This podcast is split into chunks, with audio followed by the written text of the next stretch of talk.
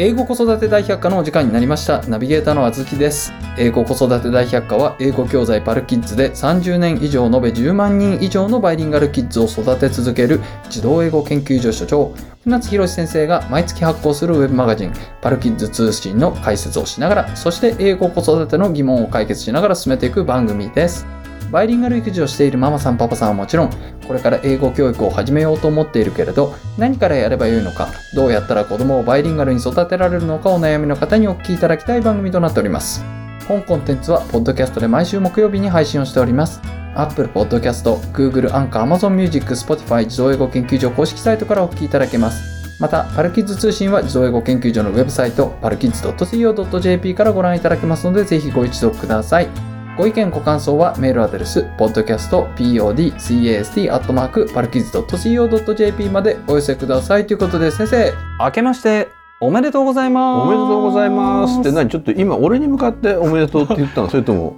俺も一緒に皆さんに向かって言ってんのあ、その先生に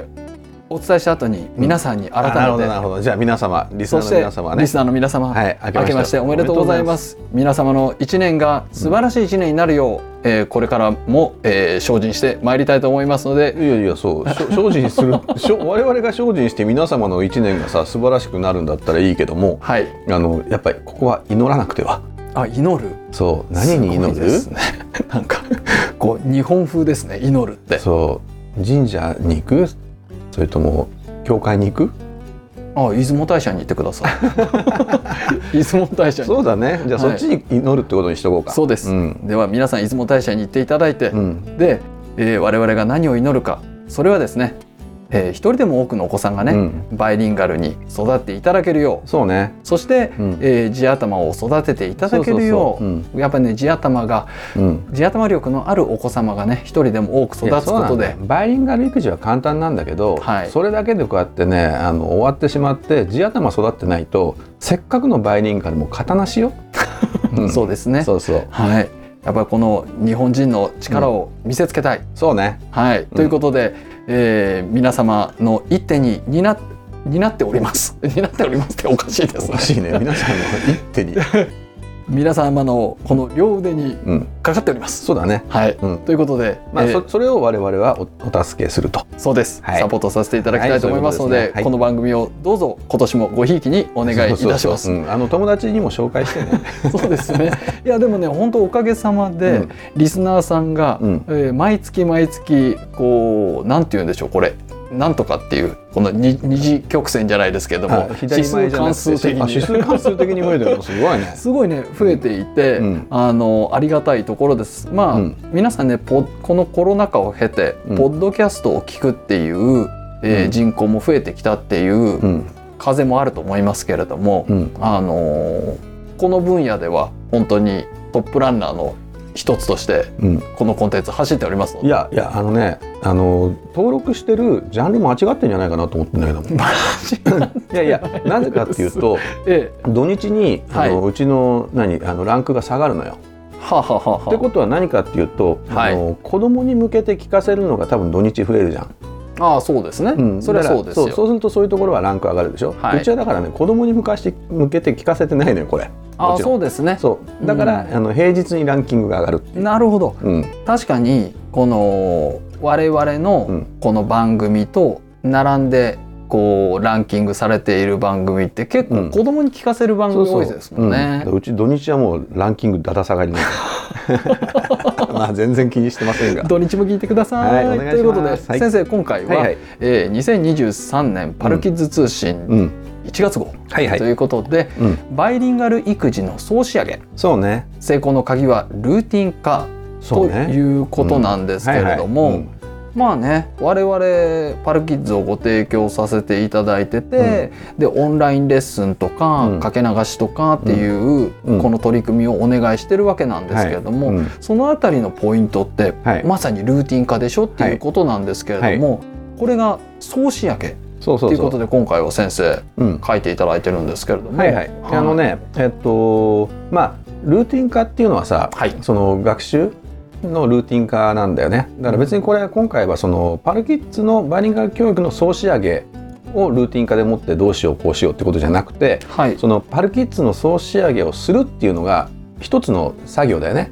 はいうん、バイリンガル育児の総仕上げっていう一つのこのクリアする目標があるわけじゃん。はいでこれをクリアするための日々こなさなくちゃいけないことがあるんだけどもはいでそれがまあ一つルーティンになるわけよはい一つのね。でこのやり方を身につけるとそのありとあらゆるものも学習も、えーこのように進んでいくっていうだからパルキッズの総仕上げバイリンガル育児の総仕上げと同じように例えば読め日本語読めるようにしましょうとかうーんまあ、あとは何あの数学のさまざまな概念を理解さしましょうとかあとはその科学のこういったなんか不思議を知りましょうとかっていうのも全部このルーティン化っていうことができれば子どもたちが自分で学んでいくんだよね。あーそうそうだからそれをあのルーティン化っていう作業を通して今回は、えーババイリンガル育児の総仕上げっていうのを、まあ、例にとってねやってみましょうってこと。まあこれ、うん学習もそうですし、うんあとスポーツとかでもそうですけれども、うんうんやっぱりトレーニングというかうんそのあたりっていかにルーティン化そうそうそうできるかっていうところ、んまあそうもちろんね、うんその正しいトレーニングをルーティン化しないといけないっていうそういうとこころはと。うんありますけれども、うんだからがむしゃらにやってもダメなのよ。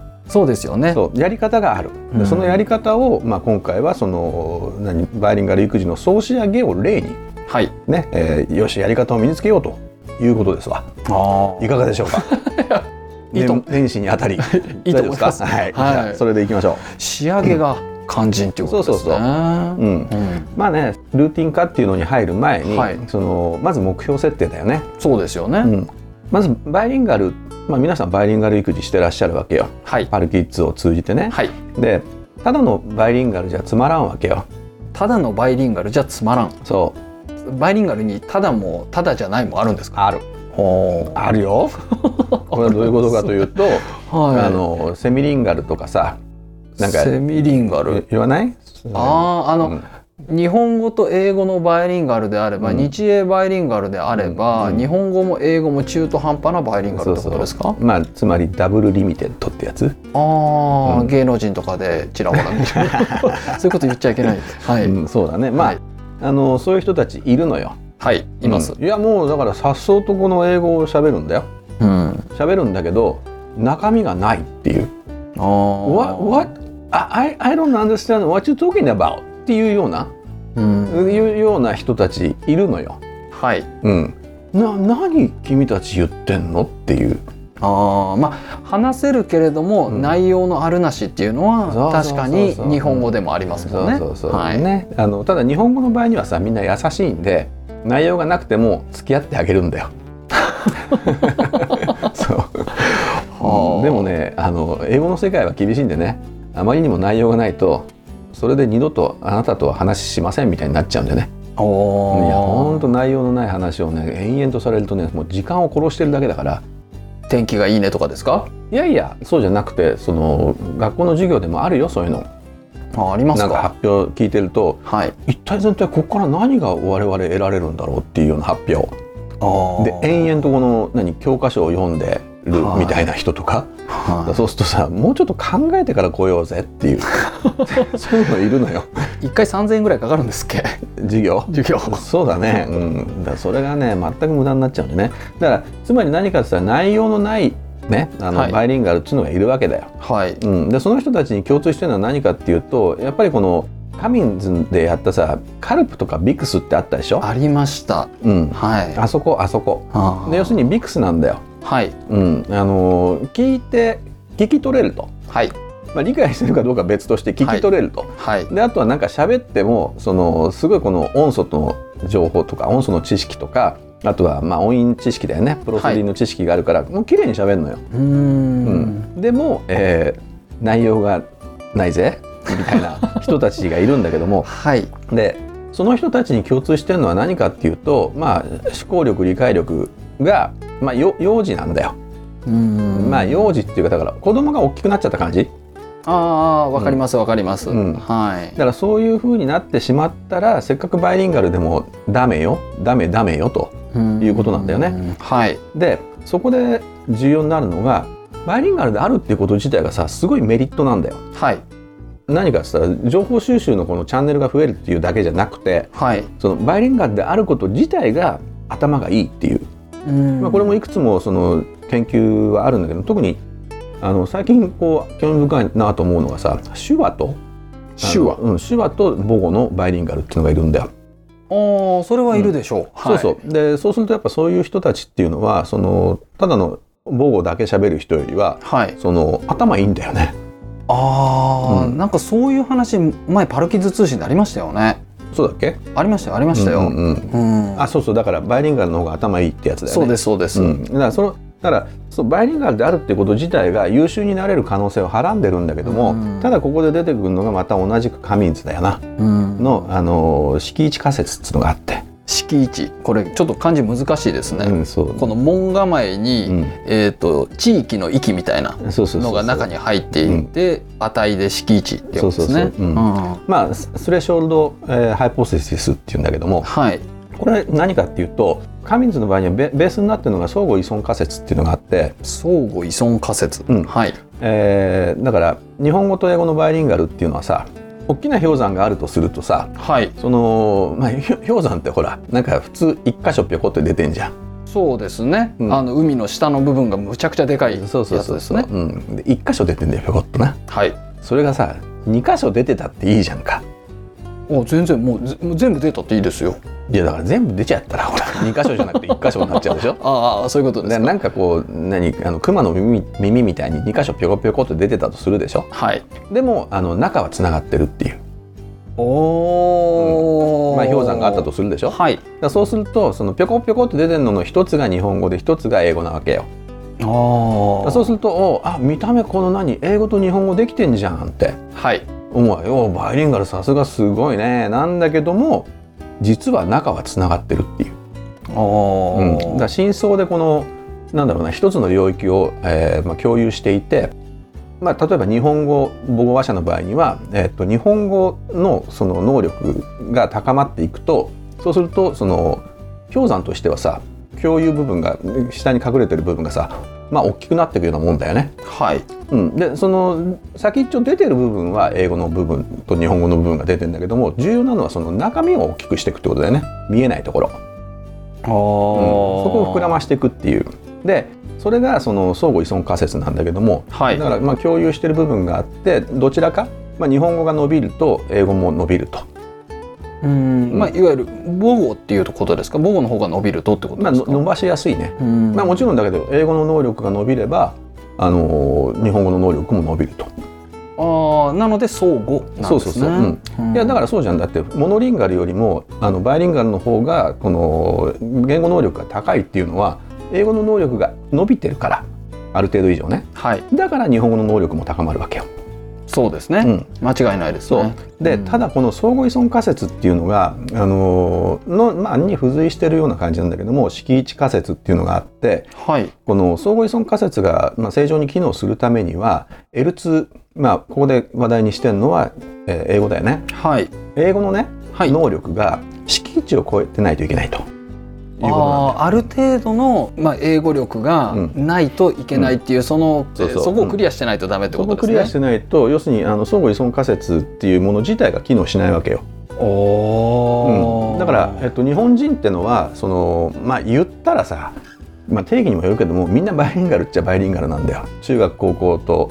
うんまあ、英語やるわけでしょそうですでね、今小学校もやってるからねまあ、義務教育でうんこんな外国語のうんお勉強させてくれるんですもんね、そうそうだそうするとまあ少なくとも8年10年は英語やってるわけようでん大学行ったらもっとやってるわけだよねはいでそうするとまあそれをバイリンガルっていうまあ我々はそれは見ないよバイリンガルとはそうですねただまあそれをこのバイリンガルと見た時にはいその英語の能力がスレショールドに達してないのようん要するに敷地をクリアしてないんだよそうですねなので、えーせっかく英語を学んでいてもその相互依存仮説がうまく動かないそうおだせっかくく英語を知ってるんだけども英語の能力 L2 が敷地を超えてないことによってまあ全く無駄になってるわけだよえーなんかそう言われると、ん敷地越せば、うんこれ英語と国語がそうこの両輪でそうなのよ加速していくわけですよそういうこねとそういうことなんかじゃあ英語敷地超えましょうよっていや話いやだからそれが今回のテーマじゃんああすいませんそうすいませんうん、ななわけなんだよね。で、はいえっと、ちなみにこれあのあらかじめ言っとくと英語が敷地を超えましたとはい。まあね、今回のパルツーを実践してもらって今年中に皆さんの英語のね皆さんのお子さんの英語のしが敷地を超えたとはい。するとそれ以降に言語能力を高めるためにはどうしたらいいのかはい。どうしたらいい英語能力を伸ばす必要がある英語の能力を伸ばす必要がある。あるあーまあ国語の力を、まあうん日本語力が上がれば英語力も上がっていくわけですよね。う、うん、要なすのるにうんで、日本語の力を上げていけばっそういうことてことですよね。だから、は皆さんがまずクリアしなきゃいけないのは英語が敷地を超えてるってこと、い。ううんんでそこをまずクリアしてはいでそれは今年クリアしましょ。はいうでそれと同時に国語の能力を高めましょうんうでそうすると英語の能力も高まるから、ただ先生これ敷地って言いますけれどうんも、なんか敷地って言われると、うん参加標準記録的な感じで、うん、誰でもクリアできそうな感じするんですけどめちゃくちゃ高いとかではないですよクリアね。できるよ、クリアできますよね。簡単簡単、あよかった。うん、だからそれはだからまあ英検一級とか言われると、いやいけえーるんじみゃたいなな。いえっとね大体準1おほら葉月さんクリアしてんじゃんいやいやまあまあ僕は 僕はなんなんて言っても後天的バイリンガルですから。いやいや全然なんか全然なんか後天的 っていうかね先天的バイリンガルってなんだかよくわかんないけどさ、なんだかわかんないですね。うん、生まれつきバイリンガルってなんだろ生まれつきバイリンガルなんかいないですういよ。ないよねいないですよ。うん全員後天的にバイリンガルのなんです。そうだよね、はい。 うん、あ何の話だっけその敷地があまりにも高すぎると問題だっていう話なんですけども、そうただ準一級も結構ハードル高いですよね。一応だからあのーなセファールで言うと B2、はあはうん、B2 でいいと。思うはい。 B1 じゃダメだな、ううん、んだから B2 をクリアすればいいで、はいそれはまあ今回のパル2で話すとして、はいで B2 をクリアするとだまあ、さっきね話途中だったけどもそこから先は国語力を伸ばせばいいわけでしょ、そうですね。うんだからそれいは、あの今からやってねちゃんと今年のもう本当にあの目標に入れといてうちの子は国力国語力伸ばすっていうことと、はいあとは英語のスレショールド敷地をクリアするってこの2点ねはい。であの国語の方はあの地頭力とか幼児教室プログラムああそうですね。うんまああそれやとっても関係マスターとか。あそうそうそうそまう、あ、うちの方でね、うんその国語力を伸ばすための幼児向けプログラムっていうのを提供してる、昨年からねうん提供し始めてるので、うんぜひそのあたりやっていただくといいんじゃないですかなねんか。さ児童英語研究所じゃないよね児童研究所ですか。児童言語研究所みたいになってるわなんかもうますますアカデミックになってきても大丈夫ですか。そうだよねいや全然大丈夫だけどよえ、児童言語研究所ですか。うんだわだって俺もだっていまだに研究してっからさすごいなんかこのななんていうんですか元霞が関出身の人が作ったような児童言語研究じ所ゃあじゃあやめよう かな もっとライトなねそうねはいじゃあパルキッズ みたいなあひらがなにしようか児あ童なんかだけどそれもなんか役所がやりそうだよなそうですね、うんあ何の話だっけえっ、とですね、げ言語研究あそ所うそうじゃそうなだだからその相互依存仮説をクリアするのはそう日です本語でやってもらってそれははいその国語プログラムでやってもらうんだけども、です敷地仮説をクリアするためのところの、うんえー話で今回はその英語の L2 スレッシュホールドをクリアするために何をしたらいいのかっていうとねこれ読めるっていう読解力の育成っていうのをこの一つ目標に掲げると。確かにまあ英検で言うとそもそも準2級ぐらいからうんちゃんと読めないと浮かんなくなりますからねそうそうそううんうんはいで読めるようにするっていうことがまあ重要なんだけども、はいじゃあなんで読めるっていうこと自体がさその敷地をクリアするっていうことになるのかとほうほうほうほいうとねあのねおそらくほらこれ本にも書いたけどさはい帰国子女のパケースでさお姉ちゃんと弟がこうやってアメリカ行って帰ってきて1年後に日本語に日本に帰ってきてだよはいだから当時アメリカにいる時には両方とも2人とも英語でやってたんだけども日本に帰ってきたらもうお姉ちゃんは、まあ、まあ日本語の生活になるわけだよ両方ともねはいだけど、えーその1年経った後にお姉ちゃんは英語覚えてるけども弟忘れちゃったっていうのがあるじゃんあ ーありましたねそうそう、はいであれはだから弟くんのその英語力が敷地を超えてなかったんだよ、なるほどうん、でそこのキーワードってなキーワードになるのがやはりね読めるってことだと思うんだよ、そうですね弟くん読めなかったですもんね、うんそうそうそうんうん、で読めるっていうのはねやっぱこれとても重要なことでその、音の世界ってさふわっとしてんだよね音の世界がふわっとしている、うんは例えば「い」と「え」の境界ってわかるあいや意識したこともないですそうでしょはで「え」と「あ」の境界とか考えたことないよねいないですそもそも間があるのもよくわかんないでいす、や絵とあんには間があるじゃん「いー」って言いながら口をだんだん開くと「いー」どっかで「え」に聞こえない「いー」だよねもいやそれ分かりますけどうそのまま「あー」ってなってくんだよねそんな間の音使わないじゃないですかいやだから英語では使うじゃんまあ「あ」と「え」の間とかだったら使いますよね、はいでこれはカテカテゴリー近くっつって「いはいー」って言って例えば「いー」変わ変わったとこ言って「、はいいから「え」に変わったとこはい行くよ、お願いしまいすーはいほらほらだからこの辺で変わるじゃんはいそうするとねあの滑らかに推移してるんだけどもスパッと変わるのよはある時突然あスパッと変わってるのかスパッと聞こえそう聞こえてるのかそうそうそうそうはいそこねですよでこれがさすごい幼児期って曖昧なのよなんでかっつったらほら「い」と「え」って分かんないじゃん、ああそもそもそうがそうそうそうですよねうんはいでもどういうことだか分かんないからだからそのなんていうのかなそれが文字になった時に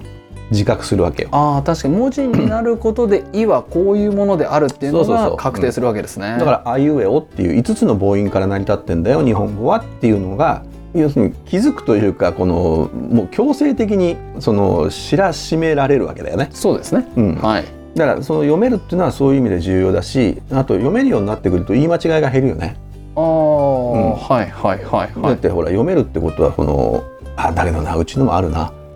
お母さんのことを書くときにさ「おかうさん」とか書くよ。それが頭の中で文字が出てるんじゃないですか。だおから母さんってお母さんっていうのはお母さんって音じゃん。音ですね。だけど「おかうさん」って書くのよ。あ、書くのはお母さんって書いてあるそ。うこれはなぜかというと長音の長音っていうのはさ「おう」みたいに「お父さん」っていうのはさ「はいおう」じゃんか。そうですね。でそれをこうやってオーバーエクステンションして「おかうさん」って書くのよ。なるほど。うん、いろんなことが起こってますね。研究者ですね。本当に。いや本当子供ってのはすごいん だよ。うん、でそれをこうやって「ああ上手に書けたね」っつって絶対直しちゃ ダメ。こうむむふむふむふとしながら見てるっていうのがじいいんだけどね。そうです。で先生、うんあのーその文字を読むっていうことが、は分かったんですけども、うんその読むにもやっぱり段階っていうものがあるわけじゃないですか。そうねだから、はい。まあ、読むの段階というかさまず重要なのは、はいその読めるってことはさ言語って音とイメージの間を行ったり来たりしてるわけだよ。音とイメージの間を行ったり来たり。してるわけだよね。はい。でそこがさ読めるってことはさこの音と文字の間を行ったり来たりできるようになるんだよ。ああはいはい。お音とイメージっていうのがいわゆる意味。そうっていうと音ことですね意味ね音と意味のつながりから今度は音と文字がつながるんで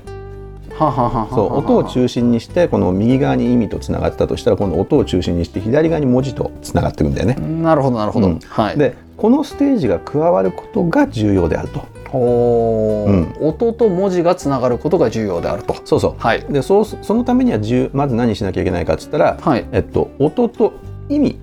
そうですはね。つながってないといけないんだよ。そこはつながってだかないらこれはパルキッズでいいわけよ。はでパルキッズでそれを散々やっているわけなんで、はい。なんとなくつながってんだよ子どもたちの中で。はい。でそしたら今度はじゃあ音と文字をつなげよそうですうねで。それがその読解力育成っていうことになってくるわけだよね。ほうほうほうほううほう。んまあこれ I can read とか、うん I love reading とか、うん絵本の読み聞かせうんプログラムがあるじゃないですか。うんうんまあこういうのやってると子供たちは文字と音との関係に気づきますよね。そうそうそう、はい、うんまあ、自然に気づく子もいればなかなかこうゆっくりな子もいるけどね、はいうん、まあだからその辺は、えっと、早い遅いは別としてはい。最終的に気づけばいい、おーうん、でその気づくっていうことができれば、えーとりあえず読めるようになればそのカミンズの言うところのそのスレッシュホールドクリア、で見なしていいと思うんだよねね。うん、なるほどなるほど。そうそうはい。でその今回はだからその、まあ、いかにして読めるようにするかっていうそうですね。んそこはの話になってくるんだけど、い。はい。その敷地を超えるためにうん文字をよ、読めるようにしなきゃいけない、うで文字を読めるようにするっていうためには、んその音とうん文字をつなげるようにしなければいけなそうそうそいうそううんでそれが、まあ、絵本とかでできるわけじゃないですか、うんなんかそこまで聞くとすごい簡単なような簡単だよね誰でもできるような気がするんですけれども、うんただこれうまく敷地が超えられないというか,、そうだからねそこクリアできない人もいるわけですよそうなんだね。それはね、いそのタブーに足を踏み込むからおーうんタブタブーなそうやっちゃいけないことをやっちゃうんだよ。これやりたくなることなんですか、えーあのねえっと習い性ってやつ習い性、うんそう散々今までやってきたんではい自分が苦しんできたでしかしかも自分はそれやってきてあまり成果出てないんだけどもはい子供を見るとそれをやっちゃうんだよ。あーパルキッズで昔からあるやつですねはああるやつ、はいあの例のあれ。いうんはいはい、で、あのーまあ、たださこれやっちゃダメこれやっちゃダメとかっていうと結構面倒くさいんで、はいまあ今回は2つだけはいお願いします、うんこの2つのタブーを抑えましょうっていうことなんだよね。もうこれ今年は絶対やりませんそうで、え1つ目が急がない、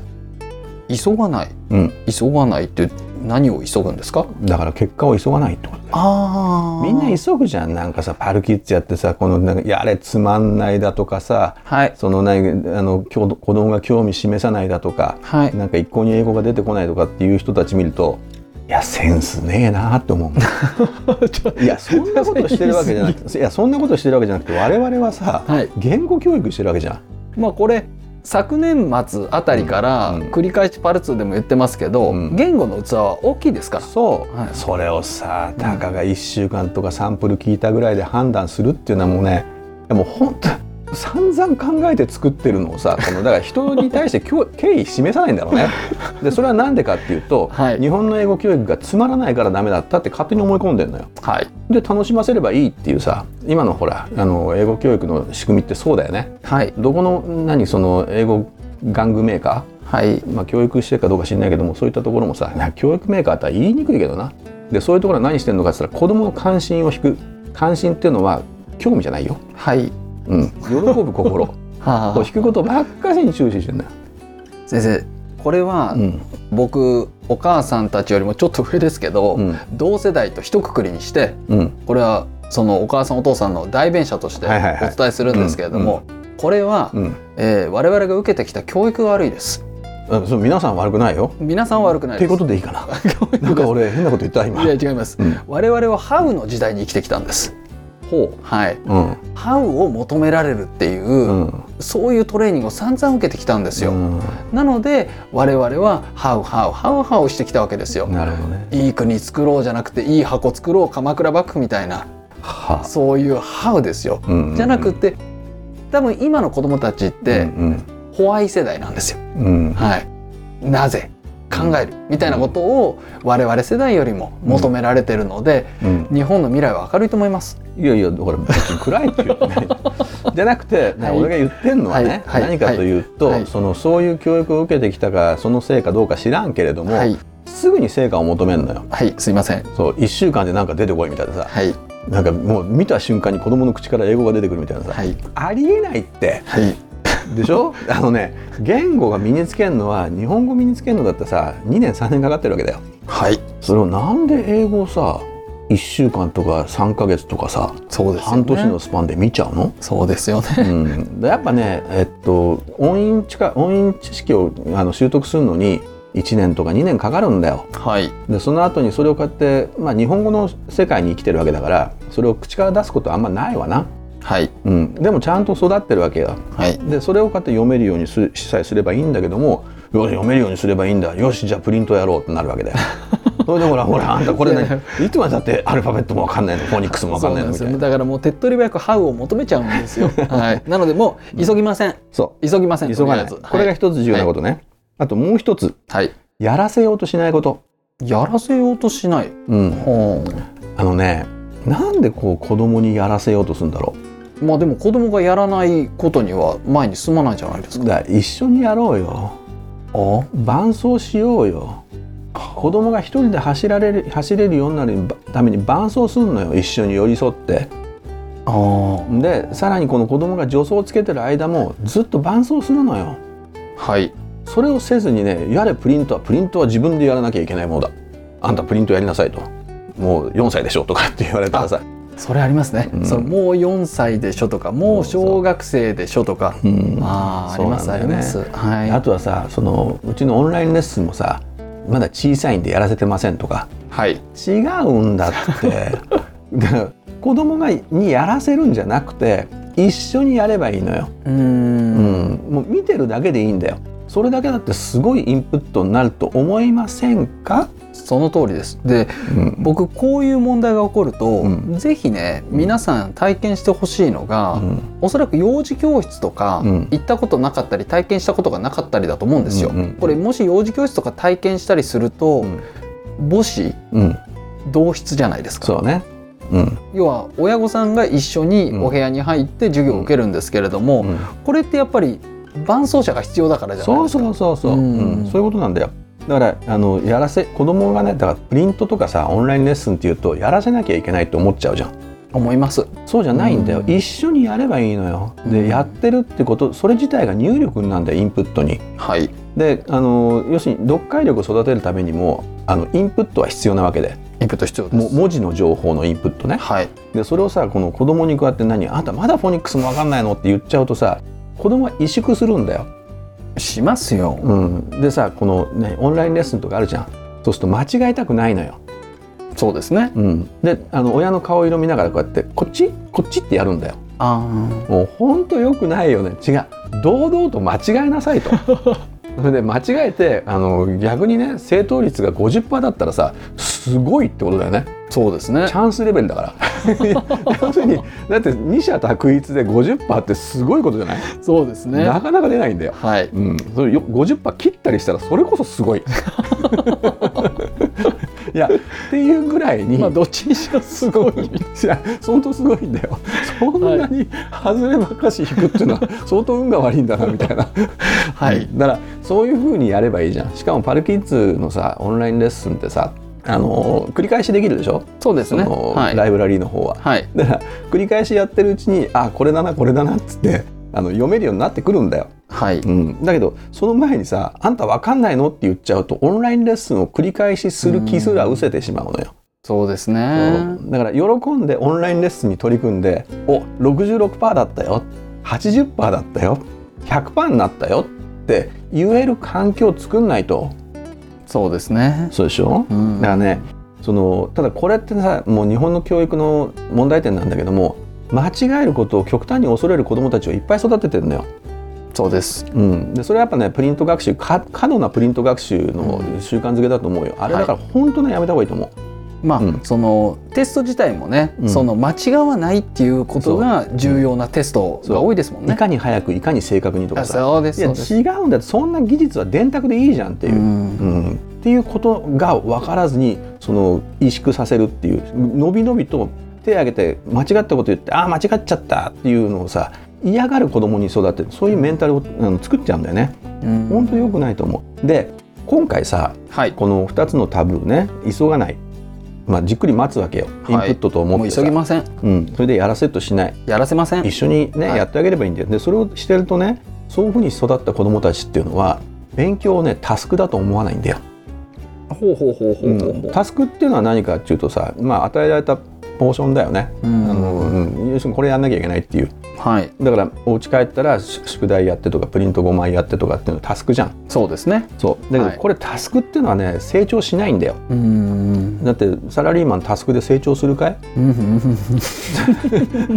どうでしょうか。うんそこは、うんあの言及しないでおきます。そうだよね、はだけどそれをさそのなんだろう一つの読めるっていうことをさ一つの技能だよなそうですね。うん、だからけし指数の足し算でもいいんだよ掛け算でもいいんだよ例えばさ掛け算だったらさ2五10とかさ3五15とかっていうさ呪文のように覚えさせられるわけじゃんはい。そこには心がないわけよ、はい。論理も何も働いてないのよはい音なんだよ、はい。うん、じゃなくて、えっと、じゃあ 2×5 はって言った時に「えー、にしろやと」ってやる子がいいんだようんこれこそ掛け算じゃん、ああ、うん、そうですね。その仕組みが分かってますよね。そううんだからこういうようなし自由な思考を拒まないようなうんような教育をするといいと思う。でそういうふうに伸び伸び育てられた子どもたちっていうのは勉強をタスクと思わずにうん一つの技能というか知識というか概念を習得するのをルーティンだと、ああ、うんいうふうに捉えて「はいおこれ分かったよしじゃあ次行こう」ってなってくんだよ。あこれが重要